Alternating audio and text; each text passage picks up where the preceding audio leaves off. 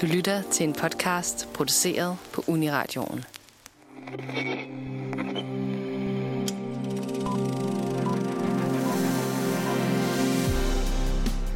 Fra en novelle i The Strand Magazine i 1891 til højestetiske sci-fi dramaer i det 21. århundrede, er Sherlock Holmes blevet en definerende del af vores fælles kulturelle identitet. Vores allesammens Holmes har opklaret en del mysteriesager gennem filmhistorien, men i nyere tid har Sherlock skiftet stil. Han har lagt en stor lup på hylden og hoppet med på den dystre krimivogn med overnaturlige dramaer og action blockbusters. I dag der skal vi snakke om Sherlock Holmes i det 21. århundrede. Velkommen til. Velkommen til Filmmagasinet Nosferatu. Mit navn er Ida de Kone Kukke. Med mig på linjen, der har jeg Gustav Stubbe Arndal Hej, hej. og August Bebjerg. Pænt goddag. I dag der skal vi snakke om Sherlock Holmes i det 21. århundrede. Øh, vores meget ekscentriske detektiv, som i 2012 blev udnævnt af Guinness World Records som den mest portrætterede litterære menneskefigur på film og tv nogensinde. Så, øh, så han har været lidt omkring sig. Øh, Men i dag der skal vi altså dykke ned i de nyere fortolkninger af Sherlock Holmes.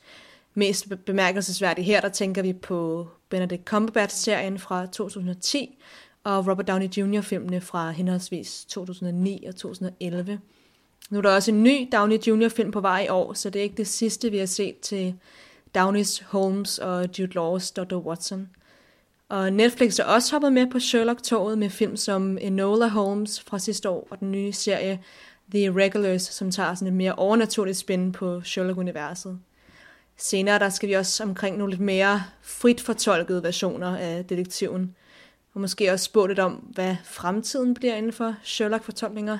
Men inden vi tager en tur til det 21. århundrede, så lad os tage en tur tilbage til 1800-tallet. I 1886 der startede Arthur Conan Doyle en lægepraksis i South Sea, Hampshire, og i de her pauser, han havde mellem patienterne, der begyndte han at skrible idéer ned på sådan nogle små papirlapper til en historie om en, om en genial detektiv.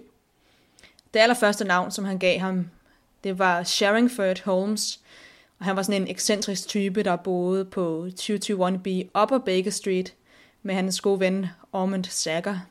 Senere så blev navnet så ændret til Sherlock Holmes og, øh, og Dr. John Watson, som vi kender ham i dag. Øhm, Doyle han sad der ved sit lægebord og skrev og skrev, og han var meget opsat på at skrive sådan en super original detektivhistorie. Der var en, et par detektivhistorier i, i, i omløb. Det var sådan på det tidspunkt, hvor det begyndte at, at blomstre op. Og vi havde øh, Edgar Allan Poe, som også havde lavet en, en, øh, en detektivhistorie, men øh, Arthur Conan Doyle fortæller senere i hans liv, at han blev inspireret af en af hans undervisere på lægestudiet, der hed Dr. Bell, eller Dr. Bell of Edinburgh, som havde sådan en meget usædvanlig deduk- deduktionsevne. Han kunne simpelthen observere en patient, og så, øh, og så se, hvad han fejlede. Øh, ikke bare, hvor han fejlede, men ikke bare, hvad han fejlede, men også, hvor han boede, og hvad hans job var. Og det blev han meget fascineret af. Og han havde læst rigtig mange detektivhistorier, som jeg sagde, men, men alle detektiverne var sådan nogle, der, eller det største delen i hvert fald, var sådan nogle, der sådan løste mysterierne ved held, eller ved sådan noget tilfældighed, eller ved at snuble over bevismaterialet. Øh, så Doyle ville gerne skrive om en detektiv, der ligesom hans læge, Dr. Bell, øh, opklarede de her mysterier ved hjælp af videnskab i stedet for, i stedet for held. Og der var der skrev han sin første bog, der hed A Study in Scarlet, som er her, hvor Dr. Watson møder den gåde, det, gådefulde detektiv, og det er så her, deres eventyr starter. Øh, og den bog var virkelig øh, upopulær. Den var ikke upopulær, men den, var, den kunne ikke blive udgivet nogen steder. Øh, og han gik til alle mulige forlag, og der var ikke nogen, der ville have ham. Øh, og så i samme år, der i 86, der øh, tilbyder der et forlag, der hedder Wardlock and Company, ham 25 pund for rettighederne til den her historie. Og fordi han er så øh, desperat og fattig på det her tidspunkt, så, så siger han ja. Øhm, og så bliver Study in Scarlet udgivet i sådan en beaten Christmas Annual året efter i 1887. Øh, men som held ville have det, eller man siger, hvis Gud åbner en, lukker en dør, og så åbner han en vindue, øhm, fordi der var en amerika- øh, amerikansk øh, administrerende redaktør for sådan en amerikansk vis, der hed Lippincotts, der havde læst den her historie, og øhm, han kunne godt se, der var et eller andet der, der var, der var spændende. Og på baggrund af sådan andre nyligt blomstrede detektivgenre historier, så synes han, at øh, det, var nu, man skulle hoppe med på den der detektivvogn, hvis man skulle, øh, man skulle få noget ud af det. Så han inviterer simpelthen Arthur Conan Doyle med til en middag i London på et hotel, fordi han er ved at ude, ude, lave sådan en gren af hans amerikanske avis i England. Og øh, til den her middag, der var der ingen andre end Oscar Wilde, der sad rundt om bordet. Så det var lidt et, et company at sidde med.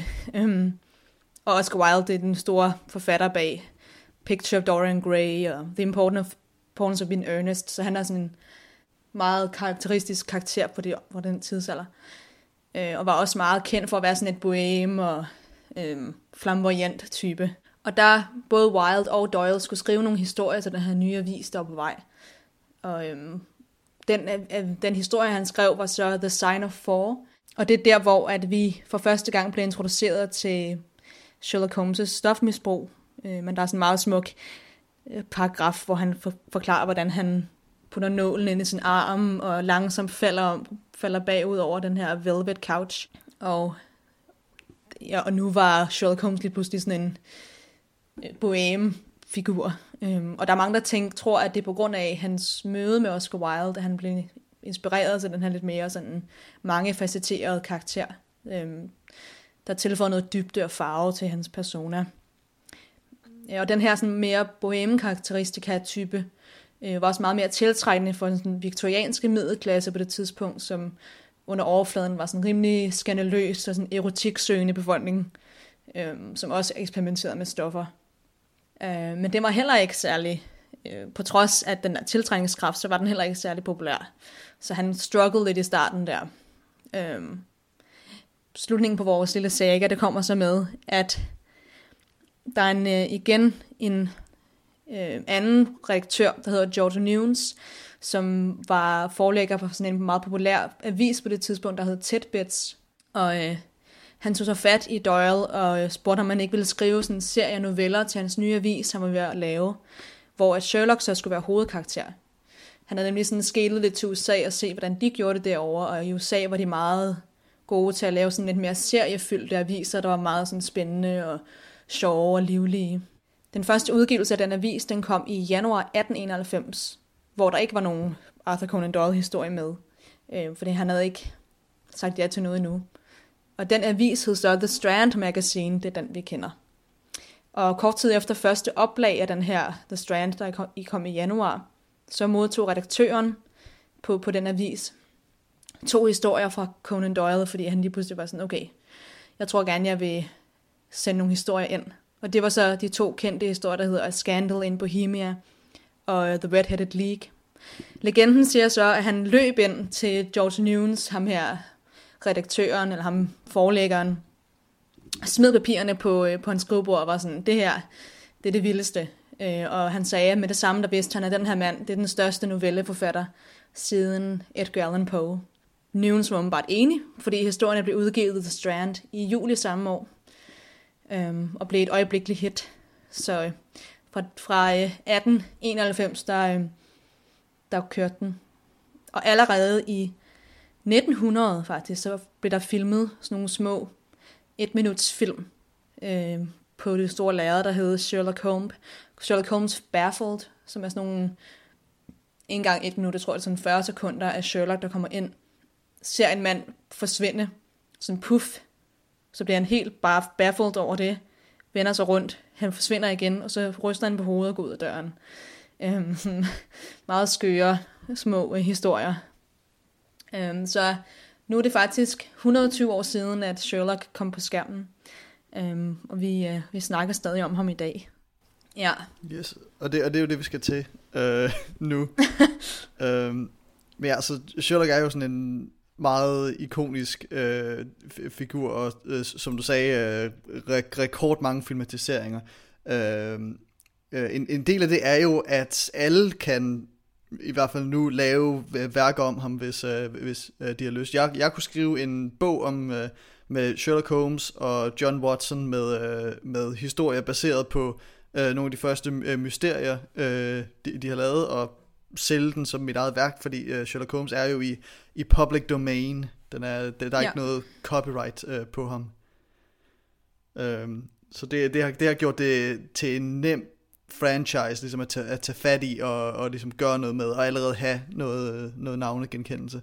Når vi nu er ved uh, uh, public domain, eller det her offentlige domæne, synes jeg, det er værd at nævne den her Enola Holmes, som Ida hun introducerede fra 2020, der tager udgangspunkt i uh, Sherlock Holmes' fiktive søster Enola, der skal ud og finde sin uh, nu forsvundne mor. Den her film, uh, den blev uh, kom i ret mange problemer, da den udkom med Arthur Conan Doyle Estate, der varetager uh, sådan Sherlock som ikon og museet, og de forskellige ting, der stadig er værd at sådan monetisere. Fordi at de mente, at der var brud på ophavsretten. Og så tænker man for sig selv, hvordan kan der være brud på ophavsretten, når han er udgået til offentligt domæne? Ja, det skulle jeg lige til at spørge. Men uh, Arthur Conan Doyle Estate har stadig ophavsretten på nogle af de sidste Sherlock Holmes bøger, som endnu ikke er udgivet til offentligt domæne, på trods af at karakteren er det. De mente simpelthen, at Henry Cavills portrættering af Sherlock Holmes i Enola Holmes var for varm og imødekommende over for sin søster, hvilket er et karaktertræk, som man først ser i de sidste par bøger af Sherlock Holmes, som endnu ikke er udgået til offentligt domæne. Øh, hvilket jo er ret morsomt, når man tænker over det. Og det var også grunden til, at der ikke kom nogen sag ud over det, bare at de, de fremførte retssagen. Øh, den blev simpelthen afslået, fordi at du kan ikke have ophav, ophavsret på følelser, øh, hvilket jo giver ekstremt god mening. Ja, altså, det, det var lidt sjovt, hvis sådan, og ja, øh, alle har rettigheder til at tage den her karakter, hans navn, hans karakteristika, men de har ikke lov til at udvikle ham til at være et bedre menneske. Det er, det er, det er reserveret for How dare you? vores øh, værker. Ja. ja, jeg synes også, at, øh, at det var lidt altså sådan cheap shot, eller sådan, fordi at, okay, Henry Cavill er... øhm, er meget sød og venlig i den her. Altså Enola Holmes, der handler om Millie Bobby Browns karakter, som er øhm, lille søster til Sherlock Holmes og Mycroft Holmes. Øh, og så hun er sådan meget yngre end dem, og Sherlock er allerede ude at være Sherlock. Øhm, og så hun ligesom taler hun efter, og, øhm, og find, man finder ud af, at hun er også meget sej. Så det er sådan en lille, det er sådan en teenage detektivhistorie. Men der er jo også der er jo også, hvad hedder det, facetter af Sherlock Holmes øh, i de gamle historier, hvor han er en god person. Han gemmer det bare meget, meget dybt nede. altså, sådan, han, han har mange facetter at trække af, så jeg synes, det er sådan lidt, mm, øh, lidt cheap, bare at være sådan, du burde være et røvhul. For, ja, ja. Hvad synes du, Augusta? Øh, ja, jeg er enig med, at det, det er en lille smule søgt, og øh, det er ikke den eneste, der deler den holdning. Der er øh, den øh, engelske forfatter, der hedder James Lovegrove, som har skrevet nogle af de øh, sådan nyere Sherlock Holmes bøger, øh, som jo han har jo, han har jo fået tilladelse eller opbakning fra Arthur Conan Doyle State, som udtalte, at hvis man skulle stille spørgsmålstegn ved noget i den film omkring karakterportrættering, så ville det være sådan portrættering af Mycroft Holmes, altså Sherlock Holmes' bror, fordi han er virkelig et dumt svin i den film. Og det er han jo ikke, hverken i de andre serier eller i bøgerne som sådan. Så det synes jeg ellers var meget morsomt.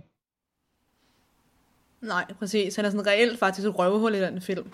Hvor at i, i uh, en portrættering som i BBC-serien med Benedict Cumberbatch, der er han stadig sådan lidt kold og sådan noget, men han er et god person på bunden. Og sådan. Men uh, ja, hvad synes du, Gustav, om, øh, om Enola Holmes? Nej, altså, altså jeg, jeg synes, det, det sjove, vi kommer ind på her, det er nemlig det der med, hvem er Sherlock Holmes egentlig? Og det er jo mm. lidt det, vi, vi, vi øh, er her for at snakke om. Hvordan har hans karakter ligesom ændret sig øh, over tid. Øh, og, og jeg ved, at øh, Ida, du har... Øh, ja, altså, jeg, jeg, jeg har selv læst en del Sherlock Holmes, men du, men du har sådan nørdet det øh, rimelig meget. øh, så vil, vil, vil, hvordan vil du sige, at... Hvad, hvad er sådan kernen ved Sherlock Holmes karakter? Altså selvfølgelig, altså det geniale detek, øh, detektiv øh, med hans øh, super detektiv evner, men hvad er det, der karakteriserer ham som øh, person? Hvad, hvad er det, øh, der gør en, der udvikler en karakter fra at være en genial detektiv til at være Sherlock Holmes? Hmm. Øh, det er et godt spørgsmål. Jeg tror også, det er derfor, at man nu 120 år efter stadig er i gang med at, at finde ud af, hvem han er. Øh, altså, det der er med, med de gamle sådan Arthur Conan Doyle-historier, det er, at han ændrer Øhm, ikke på den måde karakter, han er stadig den der meget sådan intelligente, øh, lidt kolde, socialt, ikke socialt akavet, men sådan socialt, hvad skal man sige, afstumpet type. Øhm, der ligesom er, er balanceret op af John Watson, som er sådan den her meget... Øh, øhm, som faktisk egentlig er Arthur Conan Doyle selv. Ikke? Han er ham doktoren, der fortæller historien. Øh, der sådan prøver at finde ud af, hvem Sherlock er, og ser ret meget op til ham. Øh, og de har sådan et ret dejligt forhold. Men øh, i, i de første, helt første historier, der er han sådan øh, lidt endimensionel, der er han sådan bare sådan en øh, høj, tynd, mystisk mand, der svinger kappen rundt om øh, Baker Street, og du ved, øh, øh, er, har, ikke gør andet end bare at, at være meget sådan logisk tænkende, og han har ikke nogen sådan nogle følelser og sådan noget. Øhm, så kommer det det der, så bliver han øh, udvidet med, at han også nu tager stoffer og sådan noget. Og han var rimelig, og så blev han lige, lige pludselig løftet til et niveau, hvor han var øh, virkelig fremme i, i, i tiden i forhold til hans sådan, andre karakterer på det tidspunkt. Fordi han var meget sådan bohem-agtig og sådan øh, frit tænkende type. Øhm, så han har udviklet sig rimelig meget. Øhm, jeg synes, han er virkelig inter- interessant, og det er også det, der gør ham så magisk, at man ikke rigtig ved, hvem han er, og det tror jeg derfor, han bliver blevet ved med at, at være interessant. Øhm, han er, han er øh, en mangefacetteret, øh, virkelig, virkelig, virkelig overintelligent, øh, lidt halvakavet, men super charmerende, Øhm. øh, øh, detektiv. jeg ved ikke hvad. Øh, at det, nu man, man også farvet af de mange forskellige sådan, øh, portrætteringer af ham igennem tiden. Øhm, og hans udseende var jo faktisk ikke rigtig noget, som man ved noget om i forhold til Arthur Conan Doyles historie. Han er ikke rigtig forklaret, hvordan han ser ud. Øhm, han, man ved, at han er høj og tynd. Men det er faktisk en mand, der hedder øhm, Sidney Paget, eller Sidney Paget, som var sådan en britisk illustrator på, på The Strand Magazine, som tegnede Sherlock Øh, det er ligesom ham, der har krediteret med at, sådan, at cementere det her ikoniske, den her populære type, øh, med hans sådan, øh, øh, det der, den der deerstalker hat, hat og øh, Inverness-kappen, eller hvad den hedder, den lange kappe. Øh, og pipen, og, og pipen, ja, pipen selvfølgelig. Jamen, pipen, den kom senere af en øh, skuespiller, der hedder William Gillette, der var øh, sceneskuespiller øh, og tog pipen med på, på, på scenen. Det er sådan ham, der tog pipen. Så den der meget kendte silhuet med hatten og lupen og pipen øh, og kappen er faktisk noget, der er tilføjet senere og er ikke en del af de gamle historier. Øh, så meget af det, man kender fra Sherlock, er, har faktisk ikke rigtig så meget, altså udseendesmæssigt har intet med, med de gamle historier at gøre. Andet end han er høj og mystisk og meget høj. Øh, øh, ja. ja. Jamen, så, så, så, så er det blevet kastet rigtigt med, øh, øh, med Benedict Cumberbatch. Øh, men, det, men, det, men det kommer vi jo til. Det kommer vi til, ja. Altså, der er jo øh, der er mange forskellige. Altså, jeg synes, at jeg synes, at hans, øh, hans karakteristika med at være sådan, øh, den der meget sådan charmer, charmerende type, den var gik der lige sådan i 30'erne, var det ikke rigtig ham, og så slut sådan 50'erne begyndte den at komme frem, den der sådan lidt mere sådan, sådan aristokratiske øh, charmeur, som han også er. Øh, og den, den kan man godt mærke i de gamle historier. Han er sådan lidt sleek øh, på nogle punkter, øh, som var ikke rigtig det, som den måde, han blev portrætteret helt tilbage i starten i de første par film. Øh. Så på den måde synes jeg faktisk, at Benedicts karakter er rimelig sådan... altså også den der med, at han har humor, og, og han er sådan lidt... Øh, mystisk, men har masse hjerte, men prøver at holde det på, på, på lang afstand. Han har ligesom sådan, han, han føler rigtig meget, men han har det ligesom i armslængde. Øh, det er sådan, jeg tænker på Sherlock i hvert fald, når jeg læser dem. Øhm, hvordan tænker I, Sherlock er? Hvad synes du, August, hvordan er din Sherlock? Jo, men jeg synes jo, det, det er interessant, du siger det der med, at meget af vores idé af Sherlock Holmes er kommet i, i form af portrætteringerne af den. Øh, og hvis vi skal linke til vores første samtaleemne her, så er jeg i gang med at læse den bog, der hedder Fra Holmes til Sherlock, af den svenske forfatter, der hedder Mathias Brostrøm, øh, som er sådan deres Sherlock Holmes ekspert, eller Sveriges egen Sherlock Holmes ekspert, øh, der skriver omkring den her øh, Sherlock Holmes film fra 2009 med Robert Downey Jr., at netop det her aspekt af, at Sherlock Holmes er kommet i portrætteringen, er noget af den store årsag til, at Sherlock Holmes fans i de kredse, han kommer i, ikke har det store problem med sådan Sherlock Holmes karakteren, som Robert Downey Jr. spiller ham.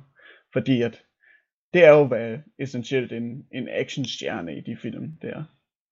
Øh, men øh, så, så jeg tror min egen personlige forståelse, det er sådan en eller anden form for samsurium, eller måske ikke samsurium, det er sådan lidt negativt lavet, men en eller anden form for øh, forståelse af, at Sherlock han er i sine bestanddele af alle, som har portrætteret Sherlock.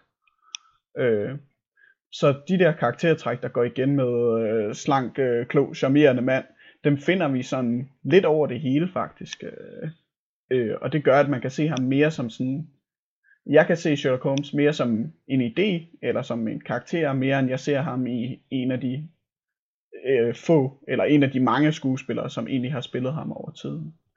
Men hvad synes du, Gustav?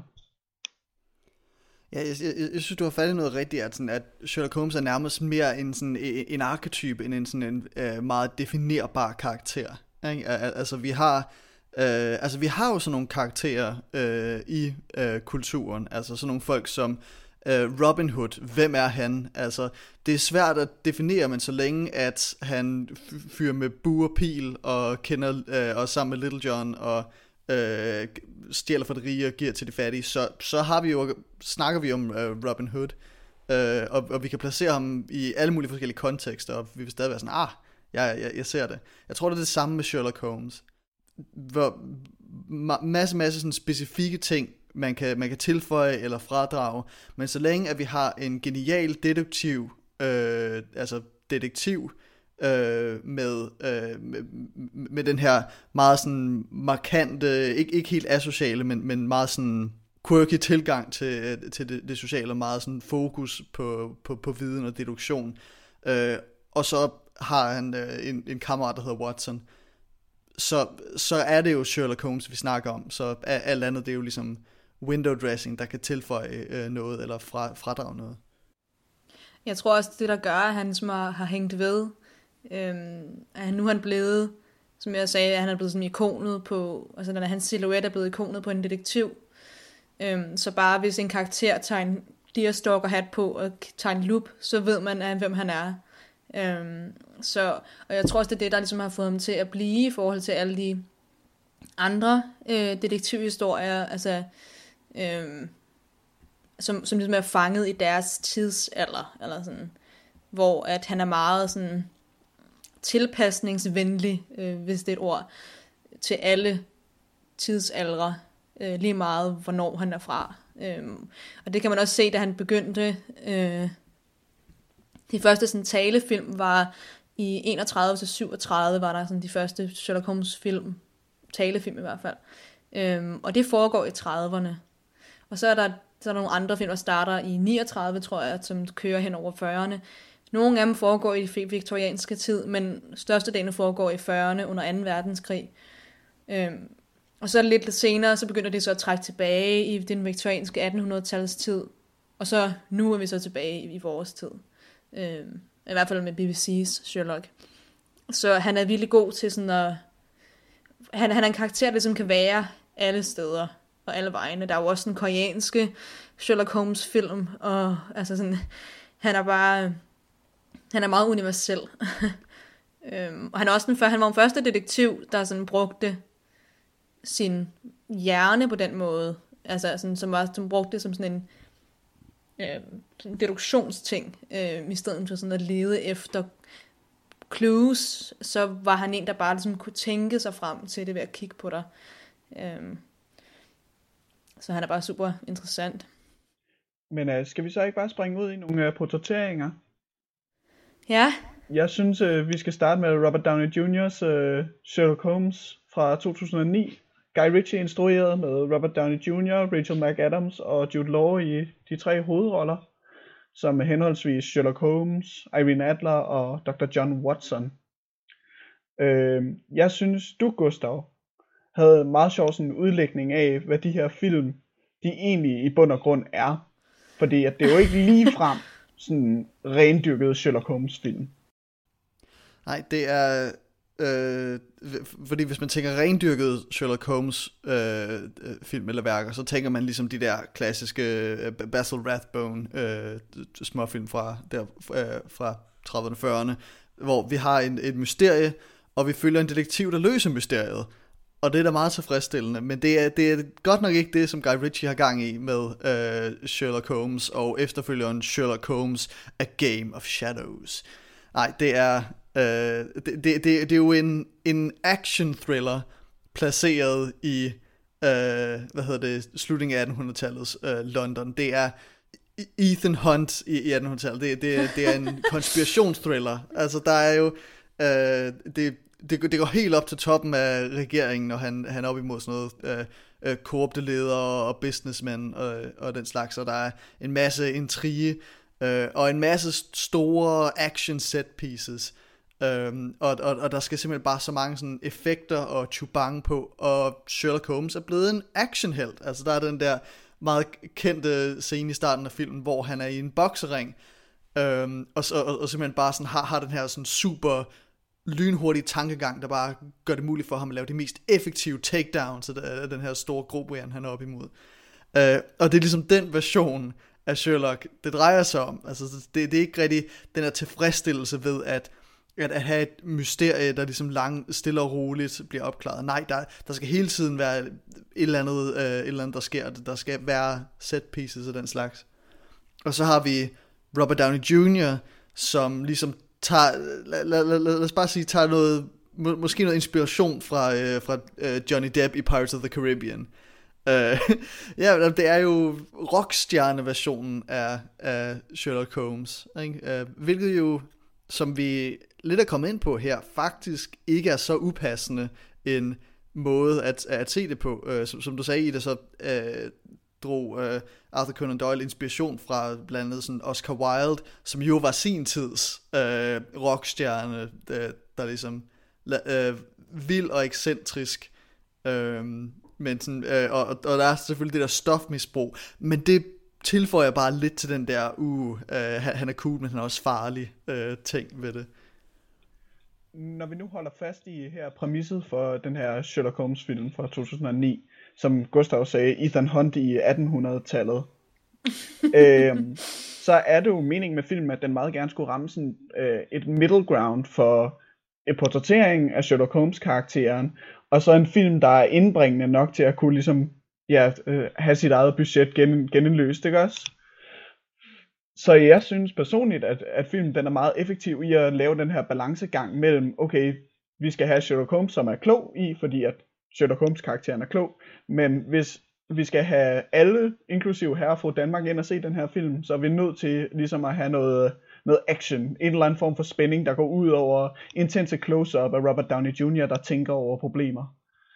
Og det synes jeg kommer rigtig fint til udtryk, som du nævnte her, Gustav, blandt andet i actionscenerne. Fordi der tager vi den her vej, at Sherlock Holmes han besejrer karakterer ikke kun ud fra det, at han er en dygtig, øh, kæ- øh, altså en dygtig øh, dygtig mand i slåskampe, men han bruger faktisk sit hoved til at komme frem til de her resultater af takedowns. Øh. Så ja, han er i bokseringen der og tænker, okay, hvis jeg slår ham her, så får han indre blødninger, og hvis jeg slår ham på ørerne, så ringer det for dem, og sådan. Discombobulate. Discombobulate, skulle jeg lige til at sige, ja. First, distract target.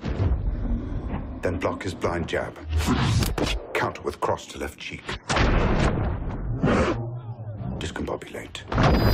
Dazed, will attempt wild haymaker, employ elbow block and body shot. Øh, men også i sin, ja, sin besejring af skurkene, så er det ikke nok bare at gå op og give ham et par på, på siden af hovedet. Nej, nej, så, så tænker vi, okay, hvis jeg sparker den her kæde ud over den her bro, så bliver han hejst op i en kran, eller sådan. Altså, jeg synes, det er en, det er en meget fin, sådan, ja, til at sige, midt på midt på vej af portrættering af, af Sherlock Holmes, hvis man skal have det her action-aspekt ind i. Lidt sådan James Bond møder Jackie Chan, altså der skal altid være noget kreativt, der bliver gjort. Øh, ja, helt sikkert. Hvad, hvad tænker du om det, Ida? Altså, det, det, der, det er ret interessant med den film, fordi at siden øh, Jeremy Bratts øh, portrættering af ham, der sluttede i, i 1994, altså af Sherlock Holmes, så var der ikke rigtig nogen, der var, masse, der var en masse sådan fortolkninger, en masse film og sådan tv-serier omkring ham og sådan noget, men, men ikke rigtig noget, der sådan sprang i øjnene, før den der 2009-film, der ligesom åbnede en helt ny generation af Sherlock-fans. Øh, og så året efter, selvfølgelig med Benedict, hvor det gik helt amok. Men, men der var ligesom sådan en, lige pludselig så var han ligesom cool igen, øh, Sherlock Holmes. Og alle var jo bare sådan, Robert Downey Jr. som Sherlock Holmes, no fucking way. Eller sådan, det går ikke. Hvad fanden tænker I på? Øh, og det var, jeg tror også, at Downey Jr. selv er producer på den, eller et eller andet, ligesom, han jo også var på Iron Man året før, så han ligesom, han var tilbage. Øhm, men jeg synes faktisk, at altså for hvad den er, fordi den, det er ikke fordi den prøver at være noget, den prøver at være sådan en undergrunds action øh, Sherlock øh, film i 1800-tallet, synes jeg faktisk, den var meget sjov. Og Sherlock Holmes er jo faktisk bokser. Han kan godt bokse i de gamle historier. Han kendt for at være rigtig god til at bokse, og rigtig god til øh, selvforsvar. Øh, der er aldrig nogen scener, hvor han kæmper. Man ser ham aldrig sådan in action. øh, måske en enkel, tror jeg, øh, hvor han sådan slår en eller anden ned, men det var i selvforsvar, tror jeg. Men som, der er aldrig sådan nogle sådan, øh, vi ser aldrig de der kampscener. Vi ved bare, at han kan det. Nu får vi lov til at se det. øhm, måske lidt i en øh, sådan et Fight Club-agtig stil, men øhm, øh, men jeg synes, det var meget sjovt at se, at han også kan slå fra sig. Altså han er sådan... Øhm, altså lige pludselig er der en sexet Sherlock Holmes. Øhm, og det nu er han sådan aristocrat, der kan slå fra sig øhm, med med øhm, bare overkrop. Hvad synes du, Gustav? Nej, jeg, jeg, jeg, synes, det, det, det er ligesom mest interessant ved, øh, ved øh, Guy Ritchies øh, Sherlock øh, øh, to parter, men nu også åbenbart en trilogi, der, der kommer sgu en til. Uh, mm-hmm. nu, nu er han færdig som Iron Man, så nu, nu skal han se, om han kan uh, holde, holde det kørende i andre franchises, I guess. Uh, Robert Downey. Men, um, men hvad hedder det, det jeg synes er uh, interessant, det, det er ligesom det her, hvordan at man besluttede sig for, at nu laver vi en blockbuster Sherlock Holmes film.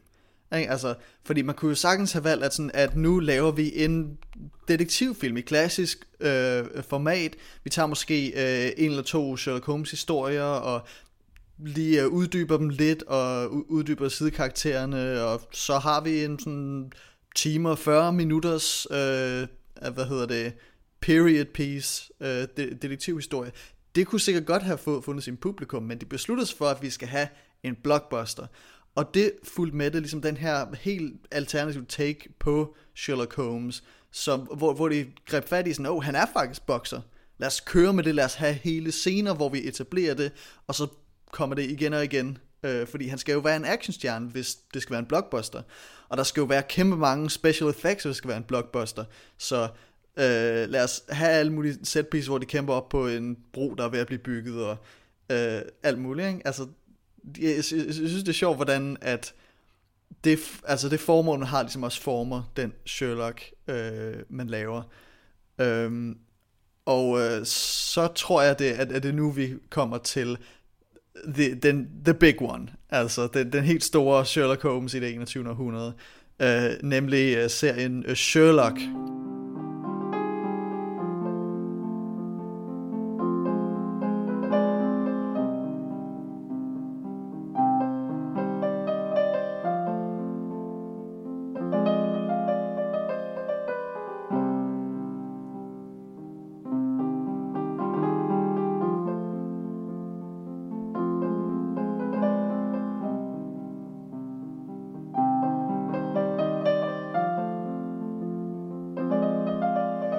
produceret på BBC, øh, kørt af øh, øh, Stephen Moffat, som øh, også havde, hvad hedder det, var, øh, var nylig sådan showrunner på Doctor Who, øh, som, øh, så, og han laver lidt nogle af de samme tricks øh, med, med Sherlock, øh, nemlig han bringer ligesom den her fandom ind. Altså det her, det er en Sherlock, der bare er super dreamy. Øh, eller hvad, Ida?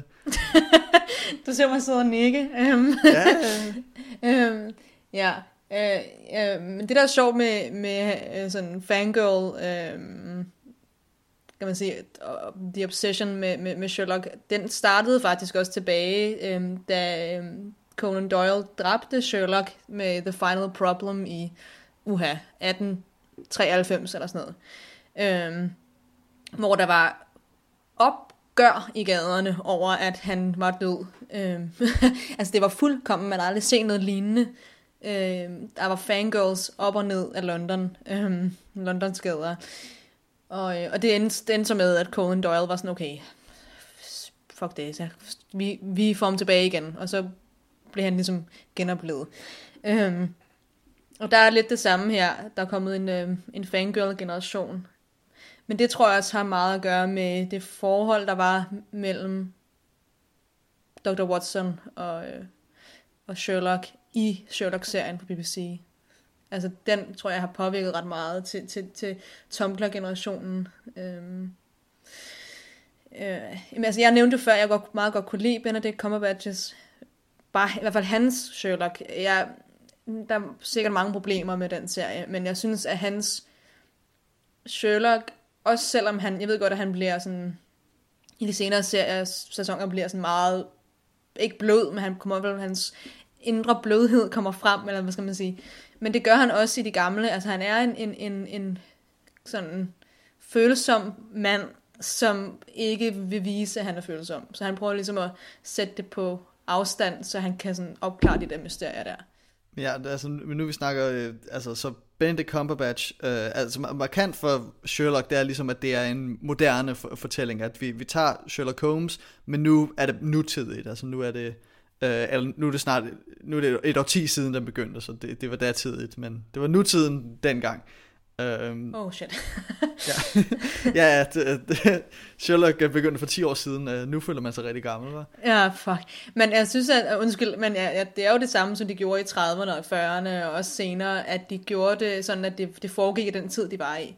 Og så kom Downey Jr.-filmen, som så foregår i, går i 1800-tallet, og så tog Sherlock-serien så til nutiden, nu er det så det 21. århundrede, ikke? Um, så det er ikke, det er ikke sådan uhørt, at, at, at det foregår i den tid, det er lavet i. Øhm, det var egentlig meget, jeg synes, det var meget fedt at se Sherlock ligesom gå rundt i, i vores tid.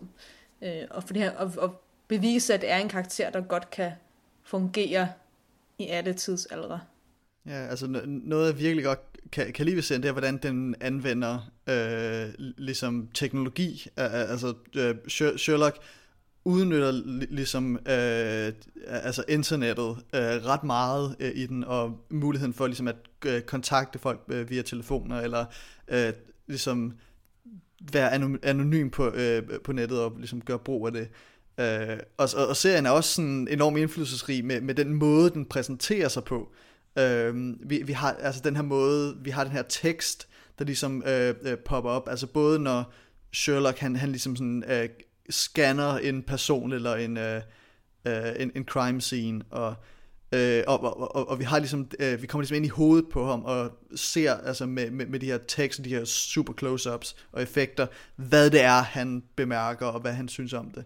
Men, men, øh, men den har også været indflydelsesrig med, at den gør lidt det samme med, med, med tekst, at når nogen får en besked på deres telefon, så kigger de på den, og teksten viser sig på skærmen, øh, i stedet for at vi tager et close-up af telefonen, som, som vi, vi som publikum lige skal sådan, hvad, hvad står der der? Øh, og, og, og, og så videre, hvilket er ligesom er, den løste ligesom den udfordring, som ligesom øh, film havde øh, oplevet siden, at, øh, at tekstbeskeder og internettet er blevet en del af vores hverdag. Øh, så det, det, det har jeg meget respekt for. Altså produktionsniveauet er enormt højt. Produktionsniveauet er rigtig højt, men det er også det, der er problemet med, med Steven Moffat, at som du nævnte, han, det er ham, der har lavet os øh, Doctor Who, han tog over for øhm, øh, Russell T. Davis. Jeg har altid en idé om, at han hedder Russell til efternavn, men det er fordi, jeg tænker Kurt Russell. Russell T. Davis, som er ham, som var øh, showrunner, mens øh, David Tennant var, var doktoren, som er den bedste doktor, øh, David Tennant. Han var, og så overtog han så, hvor Matt Smith blev doktor, øh, altså Stephen Moffat, og så blev den bare, den kørt ud i skråplan af, hvor, hvor, skørt kan vi, hvor skørt kan vi gøre det, og hvor meget, hvor meget drama kan vi fylde på, og hvor meget kan vi gøre ham til sådan en action øh, crime solver, øh, charmeur, der tager alle damerne. Det var bare sådan, slet ikke sådan doktoren er. Øh, der er nogle, skal man sige, pletter af det, eller hvad skal man sige, på, på Sherlock-serien, hvor at han har sådan, han har prøvet at som, se, hvor langt han kan trække den, på at se, hvor, hvor gode vi er til at lave effekter, og sådan, øh, som er lidt åbenlyst nogle gange. Øh, eller i hvert fald prøve at vise, se hvor klog jeg er. Nu skal jeg fortælle jer, hvor klog jeg er. Det her er, hvor klog jeg er. Øhm, hvad, er dit forhold til Sherlock-serien, August? Jo, øh, jeg er meget enig i, hvad du siger, øh, øh, Ida. Øh, jeg synes i høj grad, det, det, det gik fra at være sådan forholdsvis øh, smart og flashy, øh, sød lille Sherlock Holmes portrættering, til at være en serie, der i høj grad byder sig selv i halen. Øhm, og det mener jeg i høj grad er Stephen Moffats skyld. Bare til sammenligning, så tager man Øh, sæson 1 af Sherlock Holmes, der render rundt af den der lidt akavede type, og vi bliver lige introduceret for ham, og nej, hvor han klog, og han løser et par mysterier, til at det er sæson 3 eller sæson 4, der starter med, at øh, John Watsons øh, måske afdøde kone var øh, legemorder, øh, der skulle løse konflikter i Mellemøsten, og det har et eller andet med Sherlock Holmes at gøre, men vi ved ikke helt, hvad det skal være, men det er i hvert fald meget spændende. øh, eller det synes Stephen Moffat i hvert fald, det er. Øh, det, er hele, ja, det er hele Dr. Who, det der, altså. Hvad, er du enig med mig, Gustav? Uh, jeg, jeg, jeg tror, jeg er næsten mere enig uh, med dig, for, fordi jeg, jeg, uh, altså, jeg, jeg, jeg var ligesom uh, fan af Sherlock Holmes de, de første par sæsoner. Uh, så tredje sæson, der begyndte det sådan, uh, og så jeg har ikke set fjerde sæson færdig, fordi det, det gik simpelthen for, for vidt med, med nemlig alt det der Uh, men, men sådan, jo mere jeg, jo mere jeg tænker over det med afstand, så er det sådan, jeg har ikke så meget lyst til at gense serien, fordi mange af de problemer viser sig allerede i, sådan, i, i, i første sæson, altså hvor, hvor i stedet for at ligesom lave det til en episodisk detektivhistorie med øh, to rigtig stærke hovedroller, fordi Martin Freeman og Benedict Cumberbatch er fantastiske i, øh, i rollerne som, øh, som Dr. Watson og Sherlock Holmes. øhm, så skal det alt sammen handle om den her grand øh, kamp mellem de to giga gigahjerne supergenier, øh, Sherlock Holmes og Moriarty. Øh, og alting drejer sig, hele filmens univers begynder sådan at dreje sig om det her. Og så snart at og, og, og, og når Moriarty på et, tidspunkt, på et tidspunkt er væk, så er det kun Sherlock Holmes, den har tilbage at dreje rundt om, og så, puh, så bliver det ret udmattende. Og det synes jeg er virkelig ærgerligt. Altså, altså Stephen Moffat har udtalt, at han ser serien som et show om en detektiv, og ikke et detektivshow. Og det er jo ligesom fair nok at gå efter det, øhm, men så lad være med at lade som om, at du er et øh, mysterieshow om at løse mysterier. Så altså, og, og, og prøv at lave en karakterudvikling, der ikke drejer sig totalt om mysterier. Altså, karaktershowet bliver et mysterie. Det bliver et mysterie om, uh, hvem er den her person? Hvad, hvad vil de egentlig? Og uh, uh hvad, er, hvad, hvad er egentlig det, der motiverer Sherlock? Og uh, uh er, er, er han egentlig Øh, har han egentlig mistet kontrollen og blevet en drug addict, eller er han faktisk bare et geni og sådan noget. Jeg, jeg, jeg, jeg synes virkelig, det bliver rodet. Øh, hvad, hvad, hvad, hvad, hvad siger du i øhm, det? Jeg er totalt enig, øh, men jeg tror også, at man kan også godt tage, altså, jeg er dog lidt uenig i det med Moriarty, fordi jeg kunne bare godt lide, øh, totalt unpopular opinion, kunne jeg godt lide Moriarty, øh, fordi han er den der sådan lidt joker-agtige type. Altså, i, han er ligesom den eneste, der kan måle sig, ud over Iron Adler, det er en helt anden historie, men Moriarty er ligesom, han er ligesom alter egoet til Sherlock Holmes, øhm, så hvis de havde taget den, og ligesom gjort det til sådan en Batman-Joker-historie, den ene kan ikke leve uden den anden-agtig type, sådan lidt Harry Potter Voldemort-agtig halløj, øhm, på lidt mere normalt niveau. Men altså, fordi jeg så første afsnit i går af Sherlock øh, igen, og der bliver Moriarty allerede introduceret der. Hans navn kommer til sidst. Så det virker som om, at det ligesom er det, er det som det handler om. Det handler om det der good versus evil. Øh, hvad betyder det? Og sådan noget Sherlock mod Moriarty. Og hvad er man, når man er en good man? Også fordi, at han, der, er sådan, der er en sætning, der hedder I think Sherlock is a great man, someday maybe he'll be a good man. Der er ligesom det der sådan, great versus good, evil, halløj. Øhm, så hvis de havde trukket den hele vejen og bare gjort Moriarty til hovedskurken kun, så kunne den godt have, have, have overlevet, tror jeg. Øhm, er du enig, August? Øh, jeg vil sige, at jeg, jeg synes, det er et rigtig fint pitch til et, øh, til et, til et andet show. Fordi at jeg, synes, jeg synes ikke, at, øh, at det er udført helt nok. Jeg tror, det kunne blive et virkelig, virkelig fed idé, men jeg synes ikke, de trækker den langt nok, som du siger, Ida. Men mit, mit problem med showet, og så også at problemet med Moriarty, det er, at BBC's Sherlock, det kommer til at handle om Sherlock Holmes' persongalleri. Mere om det kommer til at handle om Sherlock Holmes. Øh, og det er jo sådan, det er jo lidt ærgerligt, når man tænker på meget af karakteren, i hvert fald i de originale historier, består i sådan novellesamlinger med sådan udskifteligt persongalleri fra, fra, sådan, fra historie til historie. Og det synes jeg så er lidt ærgerligt, at man prøver at se, hvor meget, hvor meget vi kan hvor meget vi kan malke ud af de karakterer, vi nu har introduceret. Fordi så spændende synes jeg heller ikke, at, at øh, John Watsons kone er. Og jeg synes ikke, at Moriarty han er nok til at bære hele tre sæsoners spænding. Øh, og det er jo bare noget personligt, fordi det ved jeg, at du synes, det er, øh, Ida. Men øh, jeg synes, det kunne være mere spændende, hvis, hvis man fik det, som Gustav han også øh, pitchede her med, okay, så laver vi en episode, øh, en episode baseret Sherlock Holmes, og introducerer en ny skurk, en nyt, en nyt problem hver episode, og så holder vi ligesom ved det. Det tror jeg også godt, man kan, selvom der er en, en underliggende frygt, fordi det er der jo også i Batman. Der er sådan ligesom, der er jo alle mulige skurke, og så har vi Joker. Altså, jeg, øh, det synes jeg godt, man kan, øh, hvor der stadig er en eller anden skygge, der hænger. Så kunne de, have brugt, så kunne de måske bare have brugt Iron Adler, hvis de vil, hvis de vil bruge en af dem. Bare tage en af dem i stedet for begge to. Øhm, og så gør hende til den karakter, som hun rent faktisk var. Altså en, der ligesom snørrede Sherlock øhm, i den ene historie, hun er med i. Men i stedet for, at hun bliver forelsket i ham øh, til sidst. Så, øh, så skulle de have kørt det øh, i stedet for. Men jeg, jeg tror godt, man kunne have trukket Moriarty. Øh, ellers skulle de bare have kun eller tre, tre sæsoner. Det ved jeg ikke. øh. Ja, vi, øh, lad, os, lad, lad os lige før vi, før vi tager videre, så jeg, jeg synes, der er et par virkelig interessante ting ved, ved Sherlock. Det er ligesom det, den kører på med Sherlock-karakteren.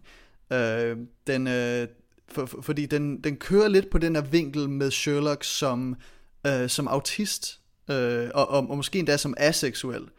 Øh, at, øh, for, for, fordi, fordi han har altid været sådan en ekscentrisk person, der ikke helt passede ind i sit i sit samfund, og som tænkte på en anden måde, en, en meget mere fokuseret måde, end andre gjorde. Øh, og, og i dag så kender vi meget mere til sådan nogle diagnoser som, øh, som øh, autisme, øh, Aspergers og, og de her øh, øh, atypiske neuroser, som folk jo faktisk har.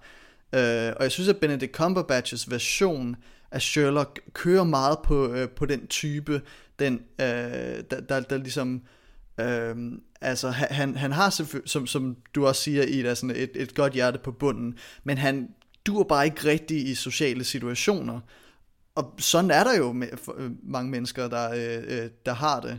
Øhm, og så kan man se ham som en øh, autistisk øh, savant af, af, af en art, der, der ligesom er hans detektiv øh, øh, arbejder, hans superfokus, hans rigtig hurtige tankegang. Det, øh, det, det, det kommer ligesom også af, øh, af det her, øh, på samme måde som hvis, hvis I har set uh, Rain Man øh, med, med Dustin Hoffman, øh, altså bare en mindre ekstrem version af det. Øh, er, er, er det helt skudt forkert, at, at det, det, det showet lidt, øh, lidt kører på? Nej, det, det tror jeg, du har ret i, altså, men det er også, hvis Steven, hvis Steven Moffats sådan idé var at lave en, en serie omkring ham, i stedet for at lave en detektivserie, så lave en serie om Sherlock Holmes, som du sagde, øh, så tror jeg egentlig, at det var det, han ligesom opnåede, det han skulle gøre, eller øh, ikke at han gjorde det på en perfekt måde, men hvis det var det, hans idé var. Altså, øh, Sherlock, for eksempel nu, nu, nu vi snakker om, øh, om sådan aseksualitet og sådan noget, der er han jo, han er ikke rigtig vist, han har, der er noget sådan små underliggende kærlighedsaffære-agtigt, ikke rigtigt, øh, der er sådan talt om lidt i de gamle historier. Og så der er Irene Adler, som der ikke er nogen form for, altså der er ikke engang en halv følelse involveret der. Ja, de, de møder knap nok hinanden, ikke? At hun er i en fortælling. Hun er i en fortælling, der hedder Scandal in Bohemia, øhm, som, hvor det, for, det handler om en øhm, sådan Bohemian Prince-agtig, der er, har en affære med Irene Adler, og hun har nogle, nogle fotografier af det her. Øhm, ligesom faktisk, den handler den der, de afsnitte i Sherlock-serien. Øhm, det er lidt det samme, de spiller på. Hun er ligesom sådan en dominatrix-type, så nu har de bare gjort hende til en reel dominatrix i, i Sherlock-serien. Så det er egentlig færre nok, synes jeg. Der, indtil det, synes jeg faktisk, det er okay. Og hun er sådan en, der snører Sherlock, og faktisk øh, tager hans jakke, jakke på, og følger efter ham og sådan noget, og sådan udspionerer ham og sådan noget.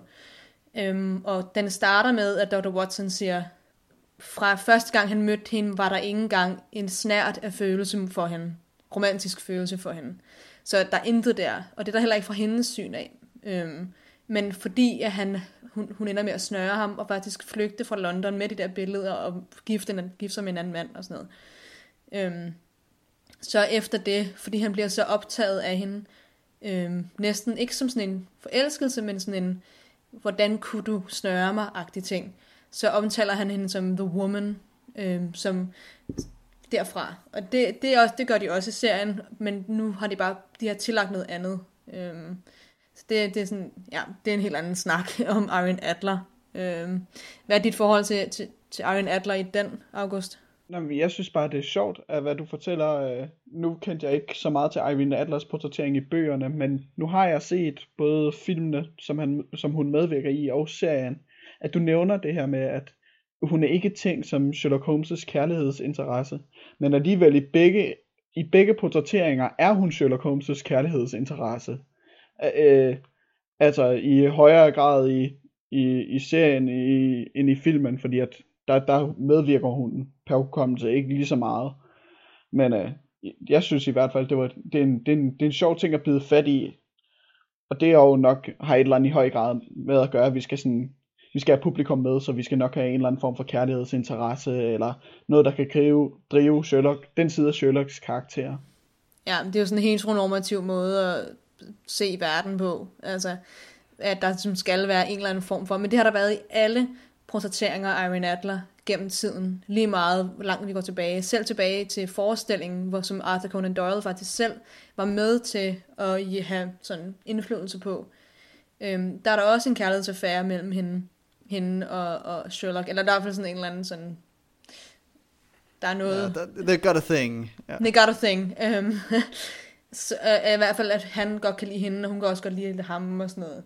Uh, og det var Doyle jo selv en del af at lave og sådan noget, så, så det kan godt være, at han selv har tænkt faktisk, at han var ikke forelsket i hende, mm, at det ikke var sådan en forelskelse, men sådan en, hvad skal man sige, han er sådan betaget af hende.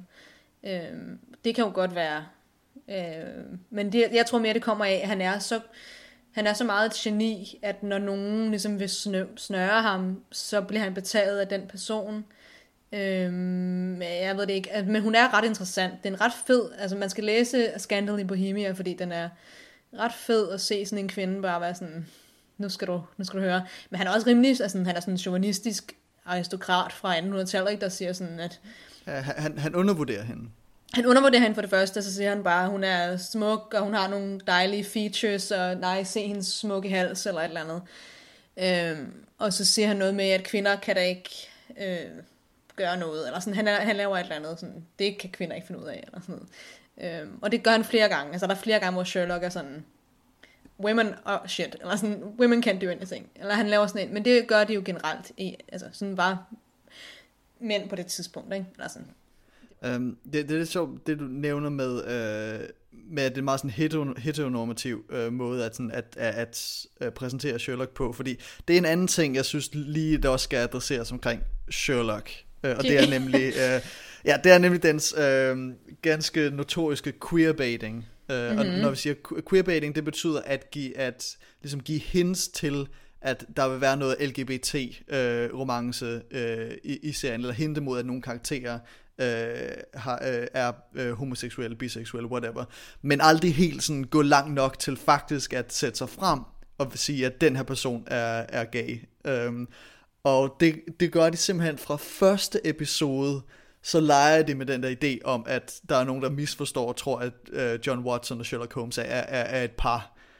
Øhm, hvilket altså, fair nok, no judgment, og det vil faktisk være en rimelig sådan cool version af Sherlock Holmes. Jeg vil, jeg vil gerne se en Sherlock Holmes-serie, hvor, hvor de faktisk, altså, hvor det er en romance imellem dem, at de her livspartnere faktisk er livspartnere. Det vil være rimelig cool. Øhm, men Sherlock kører, kører ligesom, at, at driller ligesom med det, teaser det, uh, især til de der unge teenage uh, fans, uh, hvad det man kalder super Who-lock, Supernatural, Doctor Who, Sherlock, der simpelthen, altså, de der folk på, uh, piger på, på Tumblr, der bare virkelig shipper det rigtig hårdt, altså håber på, at ja, det er det, men går aldrig hele vejen. Og så er der selvfølgelig Moriarty, der er sådan så hårdt queer-kodet, at det simpelthen er sådan, er næsten, man bliver næsten ukomfortabel over det. Ja, det, uh, det, er, lidt, det er lidt skidt, ja. Øh, øhm, det et andet element, synes jeg, du har fat i her, øh, Gustav, er serien, der bider sig selv i, øh, i halen. Uh, Stephen Moffat er udmærket godt klar over, hvilket publikum det er, han skriver den til, især efter sæson 2.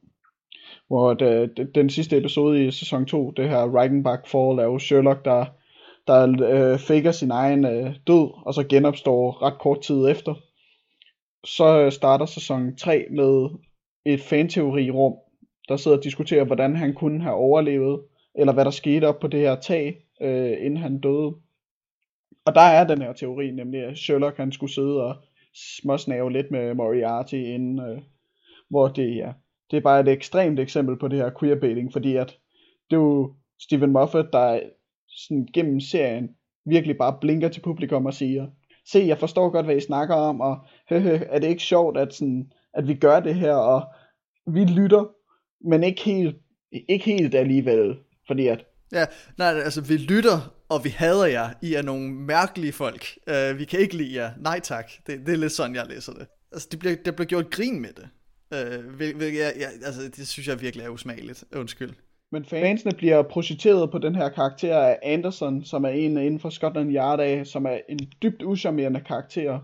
Ikke særlig intelligent, men, og altid en irritation til Sherlock. Men når så Sherlock han endelig går hen og dør, så bliver Anderson Sherlock Holmes' største fan, og har selv den her fanklub af, hvordan han har de her teorier, hvordan han kunne have overlevet. Hvilket jeg synes er, ja, det er virkelig, virkelig, virkelig bare sådan ja, uschammerende, også fra Stephen Moffat og Mark Gatiss' side, at det er sådan, det er dem, der ikke så meget prikker til publikum, men faktisk sådan slår til publikum. Øh, men det er bare måden, de gør det på, er, er, er, er sådan meget on the nose. Man ved godt, det handler om os, altså om fansene. Øhm, ja, jeg, jeg var der også, altså, jeg var hvad, 15-16 år, tror jeg, da jeg så første sæson af Sherlock. så jeg var sådan prime alder til at blive totalt forelsket i Benedict Cumberbatch. Øhm, og også John Watson og deres sådan, lille fling og sådan noget. Men, øhm, men ja, det, det, um, der er nogle... Altså også i går, der så jeg det der afsnit, hvor der simpelthen er en, replik, hvor der, der hedder... Um, Who would be a fan of Sherlock Holmes? Hvor han står og ryster på hovedet. Og der er sådan nogle der Altså, ja, vink mod publikummet. Sådan, der er hey. rigtig mange vink, altså sådan store vink med en vognstang til, til, til publikum, som er sådan, hvem tror I, I er, agtig. Altså, hvorfor har du så lavet den her serie, Steven, hvis du ikke kan lide dig, hvis du ikke kan lide os, altså, what's your, what's your deal? Um, ja.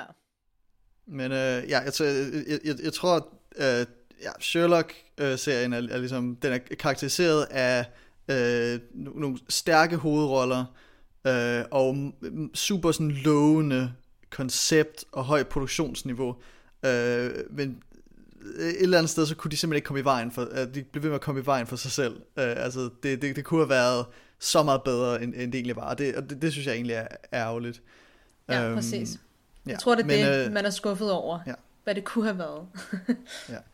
Men øh, Benedict Cumberbatch er i hvert fald blevet en af de uh, mest sådan, ikoniske Sherlock Holmes figurer. Det, det synes jeg ærligt talt er, er, er fortjent. Uh, han, han, han gør meget med, med, med karakteren. Han ligesom gi, giver den noget, uh, noget nyt uh, personlighed fra det 21. århundrede. Uh, Jeg synes lige, vi skal komme lidt rundt om nogle andre øh, eksempler, øh, før det hele showet ender med at handle om, øh, øh, om Cumberbatch. om Benedict. Ja, det kan vi også godt snakke om. ja så øh, fordi øh, across the pond, øh, altså på den anden side af Atlanten, så øh, i USA, der bliver der også lavet ting med Sherlock Holmes. Faktisk samtidig med, at Sherlock øh, kørte, så øh, havde de i USA en Sherlock Holmes-serie, der hed Elementary, som også drejede sig om Sherlock Holmes i moderne tid. Øh, denne gang så var øh, Sherlock flyttet fra London til New York, øh, hvor øh, han så blev mødt af en Dr. Joan Watson. Øh, ja, en, en kvinde, faktisk en øh, asiatisk kvinde, øh, der, der spiller Dr. Watson, øh, hvilket er rimelig nice. Og den kører simpelthen på den meget amerikanske øh, procedural øh, krimi-serie. Øh, Altså det er en ugenlig mysterie, og han er i tæt øh, kontakt med øh, politiet selvfølgelig. Øh, han, han er en øh, konsul, konsulentdetektiv. Øh, og ja, den, den, den kører ligesom, nemlig på det du, du snakkede om, at, øh, at Sherlock måske burde have været øh, August, nemlig altså det, det ugenlige mysterie. Og den har også nogle overordnede ting. Uh, nu, nu, nu, skal, nu skal jeg sige, jeg har, jeg har set første sæson, og, men, men ikke særlig meget andet. Uh, men altså, jeg, jeg respekterer, at den ligesom kører på det der standard uh, krimi-format. Uh, og den kører også lidt på den der rockstjerne Sherlock Holmes, altså uh, med, med stofferne, som er en stor del af hans, hans backstory i serien. Um, men, og en hans damer. No, ja. Og en hans oh, ja, damer. også da, Oh ja, ja, ja. Det, det, det er også en måde, han differentierer sig. Det her, det er The Sherlock Who Fucks. Altså, oh der er, det, det er han. Altså, mm. altså, første episode gør meget ud af, at, sådan, at han simpelthen, altså, øh, boller en masse pæne piger, fordi det på en eller anden måde, altså, han virkelig har brug for at holde, sig, holde sit hoved øh, koldt og fokuseret, og det er svært at holde sig fokuseret, når man er, du ved, har de der lyster hele tiden. Um, de, de skruer sig ned for den del af hans karakter i løbet af sæsonen, hvilket jeg sætter meget pris på, fordi det var, det var måske lidt meget. Det var lidt intenst. Jeg tror, jeg så de første par afsnit, var sådan, oh god. ja, ja de, de skruer ned for det. Mm. Um, men faktisk, jeg, jeg tror, at den mest kendte amerikanske Sherlock Holmes hedder ikke engang Sherlock Holmes. Det er nemlig uh, Hugh Laurie, der spiller Dr. House i uh, House MD. Et uh, hospitalsdrama, uh, skråstreg mysterieshow, øh, der oprindeligt skulle have været en Sherlock Holmes fortælling. Øh, men så i stedet for øh, Sherlock Holmes og Dr. Watson, så er det Dr. House og Dr. Wilson, øh, vi følger. Øh, og han er en, øh, hans opgave er at diagnostisere øh, folk på det her hospital. Så altså, det er en ugenlig øh, mysterie, hvor han bruger sin øh, geniale viden og deduktive evner til at, øh, at udelukke nogle, nogle ting og finde frem til, hvad er det for en mærkelig sygdom, der, øh, der, der affekterer de her folk, og hvordan løser vi det. Øhm, et, et, igen så har vi et eksempel her, hvor vi tager Sherlock Holmes og overfører ham til en anden genre end den klassiske detektiv. Og, øh, og jeg synes ærligt talt, at Hugh Laurie er en af de bedre Sherlock Holmes, øh, hvis vi tæller ham som det. Øh, hvad, synes I, han, han tæller? Ja, jeg synes helt klart, at han tæller. Øh, der er flere af de her karaktertræk, der går igennem. Øh, Hugh Laurie øh, i serien er også øh, malet lidt som... Øh, øh, ikke måske sådan helt kold og følelsesløs, men han er i hvert fald meget sådan blunt i sin fremgang til, øh, til opklaringen, eller sådan, i hvert fald dumme mennesker, dem, han er, dem er han ikke så glad for, og har ikke øh, super meget til overs for. Og så synes jeg, der er en rigtig fin forbindelse i øh, House MD med, at den, det er endnu et eksempel af det her Sherlock-ting, der bider sig selv i halen, at uh, House MD, det jo handler om den her læge, som uh, Hugh Laurie spiller, og inspirationen fra Sherlock Holmes kommer, som Ida siger, fra Arthur Conan Doyles egen mesterlærer, øh, uh, Dr. Joseph Bell, som havde de her egenskaber inden for betragtning, uh, betragtning af syge og bestemmelse eller diagnostisering af, af deres sygdomme det synes jeg er en meget fin sådan krølle på hælen at have med. Ja, så det er faktisk bare Dr. Bell, der kommer på skærmen helt til 100 år efter. Uh... Ja, men, men Bell MD vil, vil ikke lyde så fedt som House MD. Bell MD. Bell MD. nej, nej. Ej, jeg synes, Men det, altså, jeg anede ikke, at det var en Sherlock Holmes, øh, øh, skal man sige, fortolkning. Total blank. Øh, jeg tror bare, det var sådan en, du ved, den der halvsure mand, som var meget klog. Ja, men det er jo... Øh, det er jo Sherlock. Sherlock. Han, han, han, han, er høj, han, er, han har stofmisbrugsproblemer, han Ja. er super genial detektiv evner. Han har en, øh, han har en øh, marker, der hedder ikke Watson, men Wilson. Altså, igen, hvor- hvornår er Sherlock Holmes ikke længere Sherlock Holmes, bliver spørgsmålet. Fordi Ja. vi kan jo se, at han kan overføres til mange forskellige genrer, øh, og mange forskellige øh, ligesom miljøer, øh, uden helt at, sådan, at miste sin identitet. Øh, så, altså, så, så, altså det eneste, der holdt House MD fra at være et Sherlock-show, det var at kalde ham Holmes MD. Altså, Holmes det er jo MD. ligesom det. Ja, Ja. det lyder også lidt, det lyder forkert. Ja, måske. Men øh, det er næsten som om, man som har bl- plantet Dr. Watson og Holmes i en karakter. Øh, bortset fra, at Dr. Watson selvfølgelig er sådan, har virkelig meget hjerte og er sådan lidt mere naiv type. Jamen, det er nemlig, der er en karakter i showet, der hedder Wilson, som Mhm. mm-hmm. ligesom øh, øh, Houses gamle øh, ven, som ligesom også er hans ligesom moralske øh, ligesom hj- hjælper, der, der ligesom kender ham bedst og prøver ligesom at være hans samvittighed. Øh, øh, hvilket lidt er John Watsons øh, øh, rolle. Han, han er den, der ligesom er anker for Sherlock Holmes øh, til det, den almindelige verden og almindelige øh, ligesom, øh, so- sociale problemer og den slags. Altså, det, det vil være meget svært at fortælle en Sherlock Holmes historie uden at have den her almindelige øh, karakter til, til ligesom at øh, skabe den der dynamik. Ja, men han har brug for publikum. Med, der, så der Mm. skal være en, der som er, er os. Øhm, ja, nu kommer, jeg, nu kommer jeg til at gå tilbage til, øhm, til Benedicts. Men jeg synes faktisk, det som de gør rigtig godt, det er, at de beholder den der øhm, fortælling. Altså, at, at Watson sidder og skriver historierne ned. Fordi at det er jo det, der gjorde ham kendt. Det var ligesom, at han har, han har fortalt gennem en anden person. Altså, vi hører jo ikke historierne fra Sherlock, vi hører historierne fra Dr. Watson. Altså sådan lidt Platon sokrates ikke? Altså, øhm, at vi kender ikke Sokrates, vi kender kun ham gennem Platon. Eller sådan, sådan er han lidt Watson, øh, eller Sherlock. at Man kender ham gennem Watsons syn. Øh, så derfor er det meget rart at have sådan en sidekarakter, der ligesom kan, som vi kan se Sherlock gennem. Øhm, Ja, det, det, det er sjovt, vi kommer ind omkring det her med sidekarakterer til, øh, øh, til Holmes, og, og hvordan vi, vi ser ham, fordi det er ligesom den, den helt nye ting, al- altså øh, øh i, i meget nyere Sherlock Holmes værker. Øh, som vi nævnte før, så Enola Holmes, øh, der følger vi hans øh, meget yngre lillesøster på hendes eget eventyr, og vi møder selvfølgelig øh, Sherlock, men han, men han er ikke hovedpersonen, han er, han er, en, han er en sidekarakter i, øh, i hendes... Øh, Øh, øh, teenage mysterie eventyr fortælling. Um, øhm, og der sker også lidt det samme med den her serie uh, The Irregulars, uh, som også foregår i et Sherlock Holmes univers, men vi følger nogle af de folk, der sådan har været ind og ud af Baker Street og ligesom hjælper til, mens de løser overnaturlige mysterier. Og, og vi ser ikke engang Sherlock Holmes, uh, uh, gør vi? Um, Altså, jeg har ikke set sæsonen færdig, men øh, indtil videre har jeg ikke mødt ham endnu. Øhm, altså, der øh, The Regulars handler om, også, det foregår også i 1800-tallet, det er sådan en, øh, det er det her meget kendte, sådan grummy, uhyggelige, øh, mørke, mørke, mørke London. Og der, øh, der er det sådan en gruppe børn, sådan start teenagers, teenager, som er øh, meget, meget fattige, bor på sådan loft.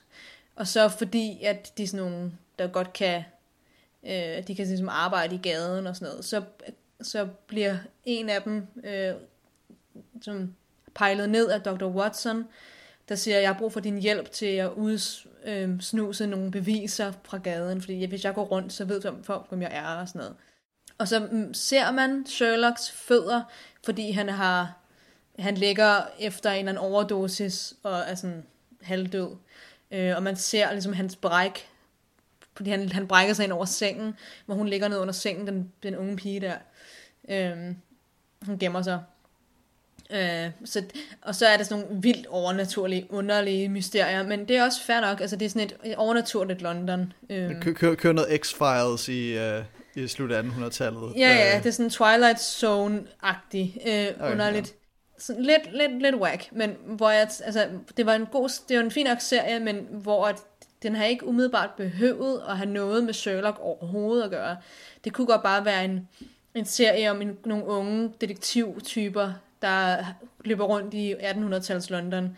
Altså, det var kun fordi vi kender Sherlock Holmes så godt, at vi bare kan genkende hans dør, så ved vi, hvem det er. Og så er vi sådan, uh, det kan jeg godt lide, jeg holder ved. Så jeg synes, det var... Nu har, jeg, nu har jeg slet ikke set det færdigt, så jeg skal ikke sige noget, men jeg synes, det var et lidt cheap shot bare at lave sådan en tre gange zoom ind på en dør, hvor der står 221B. Og så ser man en skikkelse gå hen der, med sådan en hat på, hvor jeg var sådan, mm, okay, der var ingen grund til det. Øhm, har, har du set det egentlig, August? Nu har du set det? Jeg har set sådan første halvdel af pilotafsnittet.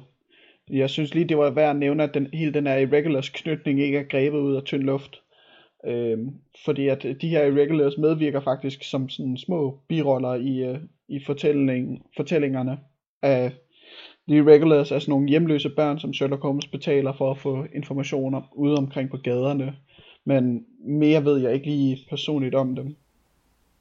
Jamen, de er bare sådan en lille gruppe, og sådan noget, som han nogle gange... Det er ligesom i Sherlock, hvor han bruger det der hjemløs... Øh, de er hjemløse til at få... Øh, altså i serien... Øh, sådan øh, netværk og sådan noget. Men, men øh, så synes jeg, man skulle have sat det op. Altså fordi det er sådan en super, super in-universe-agtig, hvis du har læst de her tre serier, så ved du, hvad det handler om. Eller sådan. Det, var, øh, det virkede lidt for meget som sådan en fanservice måde, de satte det op på. Øh, hvor hvis nu det var sådan noget med, at det, at det var Sherlock, der ligesom fandt dem frem, men det er Dr. Watson, der gør det, og man ser bare Sherlocks fødder ligge, og sådan, ja. Og i den her, der er Dr. Watson ret stort røvhul, eller han er sådan vildt sur, og sådan øh, vildt arrogant. Jeg var sådan, Dr. Watson er ikke arrogant overhovedet. han er sådan, ja. Så det var, men øh, nu må jeg se det færdigt. Når vi nu er ved øh, det her fanservice aspekt, synes jeg, det var meget sjovt lige at nævne, at øh, den her første afsnit, den starter med, at en af de her hjemløse børn, han skal ned i sådan en underground boksering, ligesom i øh, Guy Ritchie-filmen. Så det synes jeg, det var et meget sjovt øh, vink til publikum, som, så, ja, som Gustav så fint kaldte det. Men pers- personligt var jeg ikke så super hverken interesseret eller investeret i den her serie. Jeg har det sådan med Sherlock Holmes-myten, at, at fortællingerne er spændende nok i sig selv, uden du behøver det her overnaturlige aspekt. Fordi at hvis du godt vil have børn, der bare opklarer mysterier, så kunne jeg lige så godt se Scooby-Doo. Totalt enig. Totalt enig. Skulle du være meget bedre. Men hvad, hvad tænker du, Gustav? Ja, men øh, jeg, jeg, synes lige, vi, vi, vi danser rundt om det her, fordi øh, Ida nævnte nem- nemlig også tidligere, at, øh, at det, det, det, det var jo ligesom bare øh, meget sådan sideløbende med øh, Sherlock Holmes. Han, han, han har simpelthen ikke rigtig en tilstedeværelse. Øh, det, det er jo nærmest øh, en cameo, det er bare nogle få referencer, der viser, at oh, de her er faktisk forbundet til det. Øh, og, og, og selvfølgelig så er det nemt at sige, øh, øh, August, at sådan, og, altså, kunne man ikke bare have lavet en serie om nogle unger, der løser overnaturlige mysterier i øh, 1800-tallet? Det kan jo faktisk sagtens være, at det var oprindeligt, hvad de ville lave med den her serie. Men så var spørgsmålet bare, det er jo en stor risiko at løbe med en ukendt intellectual property, så vi gør det til noget, der har at gøre med Sherlock Holmes. Altså det er, det er ligesom den her lidt nye kind of trend, også med Enola Holmes, der behandler Sherlock Holmes som et cinematic universe, egentlig ligesom Marvel-filmene, øh, eller Harry Potter-universet, eller hvad, hvad har du nu? Øhm, hvor at det er, altså, vi, vi vil ikke nødvendigvis være interesseret i øh, Enola, the wondrous detective, øh, øh, der skal finde sin mor, men vi putter navnet Holmes bagpå, og så er det pludselig en del af en større fortælling, og fordi vi øh, synes, at Sherlock Holmes er fed, så kunne vi da godt tænke os at høre om de her sidekarakterer. Og sammen med, øh, sammen med The, The Irregulars, altså, altså hvor, hvorfor ikke bare sige, at oh, Sherlock han er lige derovre, og de her folk, det er dem, det handler om nu. Altså på samme måde som at, altså jeg vil måske ikke se et, et helt værk om uh, uh, The Falcon og The Winter Soldier, men det er jo sådan, det er jo Captain Americas kammerater, det er lige efter Captain America er væk, og, og, og, nu, og nu sidder man og ser den her serie på Disney+. Plus. Altså det, det kører ligesom på samme logik, selvom det er den her klassiske øh, Sherlock-fortælling. Så altså, lurer mig om ikke, der kommer en Irene Adler-film, eller en øh, øh Moriarty origin story på et eller andet tidspunkt. Altså.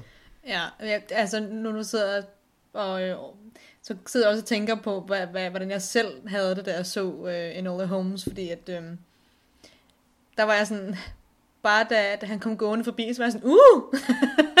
jeg tog mig selv, jeg var sådan, Sherlock, Sherlock. nej, uhu, Moriarty, eller sådan, uh, Mycroft, sådan, og det var hyggeligt. Og så gjorde det heller ikke noget, det var Henry Cavill, det var også meget dejligt. Um, så altså, men uh, så det er virkelig, det er en virkelig nem måde at trykke på folk på. Uh, men så er det jo, det er også et vildt dejligt, det er jo også et vildt dejligt univers at være i, det der Sherlock Holmes univers. Altså, øh, øh, og det er bare vildt interessant, hvor meget man kan sådan, dreje ud af det, hvor mange øh, facetter man kan tage det, ikke bare af en person, men at i den verden, han lever i. Hvor Marvel, som du sagde også, ikke? Men der er der så sindssygt, sindssygt, sindssygt, sindssygt, sindssygt mange karakterer, man kan vælge fra. Øhm, fordi det i forvejen er sådan etableret comic book univers, hvor at Sherlock Holmes er én karakter. Altså han er sådan én person øhm, som har måske en håndfuld venner, eller ikke venner, men øh, I don't have friends. øhm, men karakterer, der handler, der er som omkring ham. Øhm, men bare det, at man ved, at han bor i byen, det er nok til, at sådan, så vil jeg gerne være der. Øh, ja, det er bare ret interessant, at han kan det. Henry Cavill's Sherlock Holmes er grunden til, at man skal se Noma Holmes, fordi det er godt nok ikke en særlig god film. Øh, så det, hvis man ikke har set den, så kan man godt tage og springe den over. Øh. Ja, Millie Bobby Brown er, er også, uh, altså, hun, hun, hun er dejlig. Godt, hun er dejlig. Ja, det synes jeg faktisk. Hun er sød, men, uh, men, men og så, jeg synes også, det var meget dejligt at se en sådan vild sød Sherlock. Jeg ved godt, det var sådan, sådan er han overhovedet ikke, og han, han, er, han er virkelig ikke, han har intet med Sherlock Holmes at gøre, fordi han er total, jo, det har han, fordi han er virkelig klog og sådan noget. Uh, og han følger efter hende og sådan noget, han ved, hvor hun er, whatever. Men... Og han har en Dr. Watson, og han hedder Sherlock Holmes, og han er en genial detektiv fra uh, whenever. han har, altså, det er han Sherlock har en lang Holmes. jakke på, og sådan ja, altså, hvis, hvis, vi har, hvis vi har etableret noget i det, i det her podcast, så er det, at det er nemt at gøre noget til Sherlock Holmes, så længe man holder de grundlæggende brækker. Ikke? Mm-hmm. Ja, han er høj og flot, mørkhåret mand. Øhm, bortset fra, at han, den gamle havde sådan lidt mere sådan en udsultet kravenæse type. Øhm, så han er blevet en, han er, han er Superman faktisk, altså i med en jakke. Literally Superman med en jakke på. Ah, så, så er han literally Clark Kent. ja, han er bare Clark Kent uden briller. Øhm, men uh, ja, jeg synes han også, altså, hvem er det nu, der spiller øh, Dr. Watson? Nej, jeg slog bare Mycroft, Mycroft i den film. Det er... Øh... Han hedder Sam Claflin. Ja, Sam Claflin. Han er nemlig sådan en ret skøn skuespiller, men han er bare et kæmpe røvhul i den her film, hvor jeg sådan, de burde næsten bytte dem om, eller sådan, jeg forstår slet ikke, hvorfor de har gjort Sherlock til sådan en blød mand, og så en kær storebror. sådan, han er virkelig bare sådan, oh, good guy. måske, måske skal de have fat i de der Tumblr-piger, og bare sådan, hey, her er en sweet sensitive uh, good, kan, kan I ship ham ja, med? Ja. ja. He's a big brother. Åh, ja. Øh, men jeg synes faktisk, altså, jeg, jeg har, med Enola Holmes, den, det er sådan, det er sådan en meh film. Den var fin nok. Altså, den, den gjorde det, den, jeg tror, den opnåede det, den gerne ville. At være sådan en teenage detektivhistorie øh, med en sådan lidt Timothy Chalamet-agtig lignende øh, love interest og sådan noget. Øh, den havde lidt det der. Men for, fordi det var en Sherlock Holmes fortælling, så fik den også til at snakke om det i det her podcast, ikke? og det er jo ja, hele pointen. Ja. Ikke? Den kunne noget. ja. ja. Det, det, det, det synes jeg bare er en interessant uh, tendens. Altså det, er, det er også noget, vi ser med, uh, altså nu, nu er Hollywood i gang med at kannibalisere så mange uh, klassiske værker, som de kan, med, med sådan origin stories og uh, lad, lad, os, lad os lave en hel film om Cruella de Vil, lad os lave en hel film om, uh, lad os lave en hel Netflix-serie om uh, Nurse Ratchet fra uh, Goethe. Oh, ja. altså det, øh, det, det, det, er lidt både, det er lidt en blanding af det, og så den der Cinematic Universe-koncept, øh, som, som der sker med Sherlock lige nu. Jeg, jeg håber bare, at vi får nogle, altså, nogle gode ting ud af det, fordi det, det, der, der kan godt komme, komme nogle gode ting øh, ud af det, og det kan give en chance til folk, der har en virkelig fed fortælling om en, øh, om, om en cool kvinde fra slut 1800-tallets London, og bare smække navnet Irene Adler på, og så har man pludselig en bedre chance for at få det lavet. Øh, det, det, det, det synes jeg, at sådan, altså, hvorom alting er, så øh, kan der komme nogle gode ting ud af det. På en eller anden måde kunne det være meget fedt at se en Irene Adler-film, fordi hun er meget cool, og især i sådan en post, ikke at vi er post MeToo, men vi har stadig haft MeToo, og der begynder at komme sådan lidt mere sådan, øh, mange facetterede kvinderoller og sådan noget, det begynder at komme frem. Øh, der kunne man godt finde en Irene Adler, som havde lidt mere sådan øh, self-agency, eller som, som stod lidt mere på sig selv, og ikke bare var Sherlocked, altså var forelsket i Sherlock. Øh, fordi det er ikke det, hun er. Øh, så man, man, det kunne man, man, jeg kunne godt forestille mig, at man gjorde det, men jeg kunne bare ikke, øh, men øh, jeg tror, den er så ind, sådan indplantet i folks, i vores sådan, identitet, at Irene Adler og Sherlock har lidt en thing kørende, fordi det har det gjort siden filmene startede tilbage i 30'erne, så det er sådan, den er svær at ikke gøre. I forhold til Irene Adler-filmen, så tænker jeg, at det kunne, det kunne faktisk sagtens lykke, lykkes og være vellykket. Fordi at ja, et af mine sådan i det, de steder, hvor jeg stillede spørgsmålstegn ved Enola Holmes filmen, det var biplottet omkring, at moren hun havde efterladt Enola derhjemme for at tage ud og, og være en del af den her suffragette bevægelse. Og det synes jeg kunne være enormt interessant at dykke dybere ned i, men det gør de ikke i Enola Holmes-filmen. Øh, så hvis man i stedet for greb det subplot ud af Enola Holmes filmen, gav det til Irene Adler, og så lavede en film ud af det, så synes jeg det kunne være en knaldsej film at se i stedet for. Det er helt rigtigt. Det er også det er så underligt med det der suffragette movement, fordi at det er som om, at man bare lige sådan planter en suffragette øh, banner på, på nogen, og så er det sådan, uh, så nu er vi rigtig progressive. Det er ligesom i Mary Poppins med Julie Andrews, der er moren i den der øh, fam, øh, familie, Banks-familien, der er hun sådan en del af the suffragette movement. Der er det også sådan, der har de bare plantet i Nola Holmes, har de bare givet Helena Bonham Carter sådan, hun er en suffragette. Øh, ja, det var sådan lidt, hvordan kunne du jeg forstod heller ikke, hvordan en mor kunne gå for sit barn. Okay, lad os, lad, lad os ikke uh, gå alt, alt for dybt i det. altså, det, det der, der er sikkert en masse uh, ting at snakke om. Uh, men, men, men jeg tror, vi er lidt ude på at, sådan, at begynde sådan, at pitche forskellige versioner af sådan, uh, en, en Sherlock-film, uh, der, der kunne virke. Altså, mit pitch, det vil være, og det, og det, det synes jeg er noget, vi ligesom har danset lidt rundt om. Jeg, jeg, jeg, hvorfor ikke jeg synes, vi mangler en moderne Sherlock Holmes detektivfilm. Nu det er længe siden, vi har haft en Sherlock Holmes film, der ikke var sådan en eller anden action chubangbag øh, efter Pirates of the Caribbean, ikke var en eller anden sådan fortælling om en helt anden figur, øh, der er sådan ligesom i udkanten af, øh, af Sherlock Holmes-universet, og ikke var sådan en eller anden øh, overtænkt, overproduceret øh, øh, drama, der faktisk bare sådan bare handlede om øh, Sherlock mod Moriarty. Jeg, jeg synes, jeg synes, tiden er inde til, at nogen øh, øh, finder nogen, der kan spille en klassisk Sherlock Holmes, og så kører vi en detektivhistorie. Fordi, altså, nu, nu vil være det rigtige tidspunkt. Altså, vi har jo, øh, altså, vi har de der nye øh, Poirot-film, øh, Mordet på Orientexpressen, øh, med Kenneth Branagh, øh, som, som blev et rimelig stort hit. Øh, Knives Out, som også øh, fik et øh, øh respektabelt, øh, ligesom uh, Return on Investment, så, som jo er en pastiche af gamle Agatha Christie uh, fortællinger. Altså, jeg, jeg, jeg, jeg synes, at tiden er inde til bare at lave en Sherlock Holmes historie, der er, hvad Sherlock Holmes oprindeligt var, hvilket er sådan en detektiv, der løser mysterier.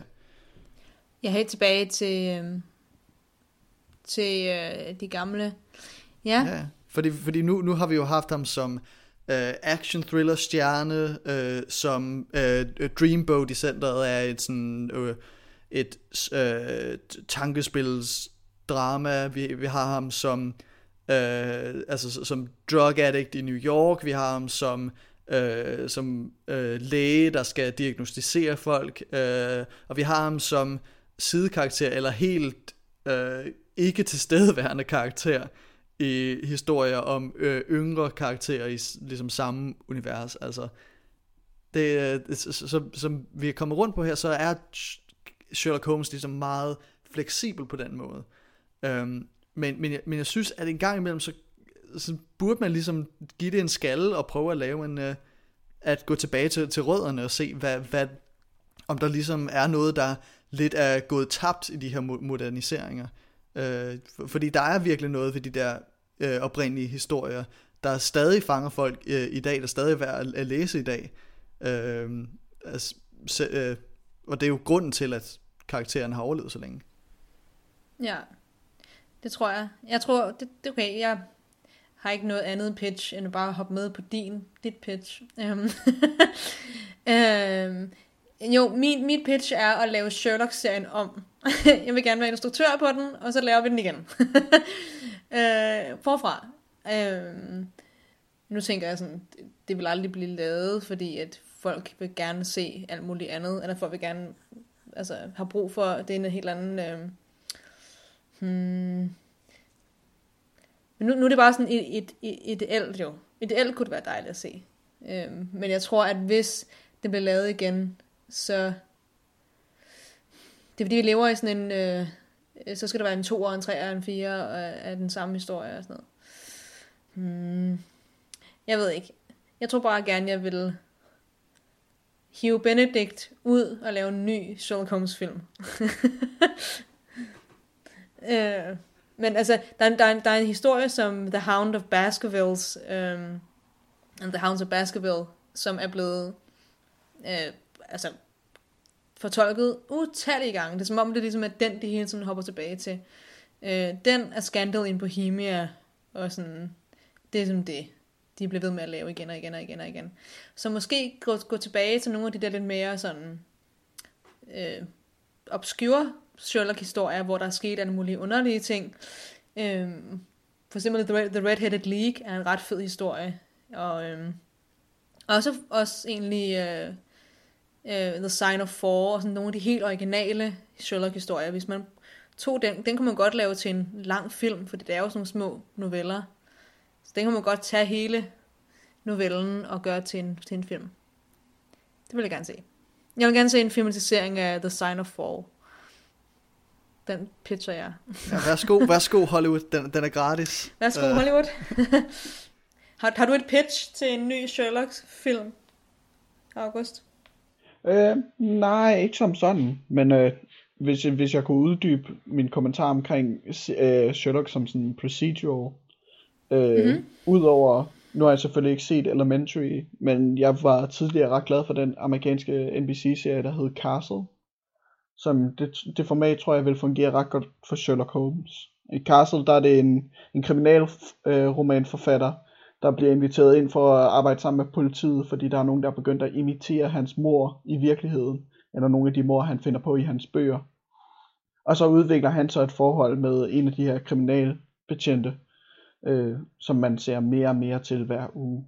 Og det føler jeg, hvis man tog, tog den idé, og så måske øh, swappede romancen ud med kriminalbetjenten for en Moriarty, der ligger spor, eller et forhold til, til John Watson, så tror jeg, det vil fungere måske godt, rigtig godt, og så lave, øh, hvad hedder det, finale-episoderne til de her ekstra øh, store story moments, som man gjorde i, øh, i Castle. Det der ligesom skal fremdrive den næste sæson af, af serien. Det kan jeg godt lide. Jeg, kunne bare, jeg var faktisk ret glad for Castle. Øh, altså, så var, var der bare gav med det, at det var amerikanere, så de tager det måske på 15 sæsoner, i stedet for noget, der burde have været fem sæsoner. Øh, så de har det med at trække den virkelig, virkelig længe. Det var også dem, der gik af med Bones og alt det der, hvor de bare blev ved med at lad os lave 10 sæsoner mere. Øhm, så det er ikke dårligt. Det kan, det kan jeg godt lide. Øhm, der er også den der, der er også det aspekt af Sherlock, øhm, Sherlock Holmes, at der er mange konspirationsteorier om, at det er ham selv, der er morderen, hvilket er noget værre noget. Vær råd, men det var der jo mange, der troede. Øhm, det kunne også være meget sjovt at se. The Murder. The Murderer Sherlock. Nej. det er aldrig nogensinde blevet lavet før, tror jeg. Men aldrig, der er kun lavet sådan blevet hintet lidt til, at det er ham, der er sådan... Han tror, han er så syg i hovedet, at han gør det selv, fordi han keder sig. Så det er jo det samme med at der bliver lavet en zombie-version af Pride and Prejudice. Altså, man kan gøre alt muligt. det var, øh, hvad vi havde at snakke om i dag om, øh, om Sherlock Holmes. Vi glæder os til at øh, se, hvad Sherlock kommer med i, det, øhm, i resten af det 21. århundrede og den nye Downey-film. Har vi meget, har jeg i hvert fald meget høje forventninger til. Øh, tak Gustav August, fordi I vil øh, nørde Sherlock med mig her over linjen. I kan tjekke vores og andre podcast ud på nosferadio.dk og læse vores artikler og tjek os ud på Facebook og Instagram. Følg med på de nye ting, der popper op. Tak for at I lyttede med.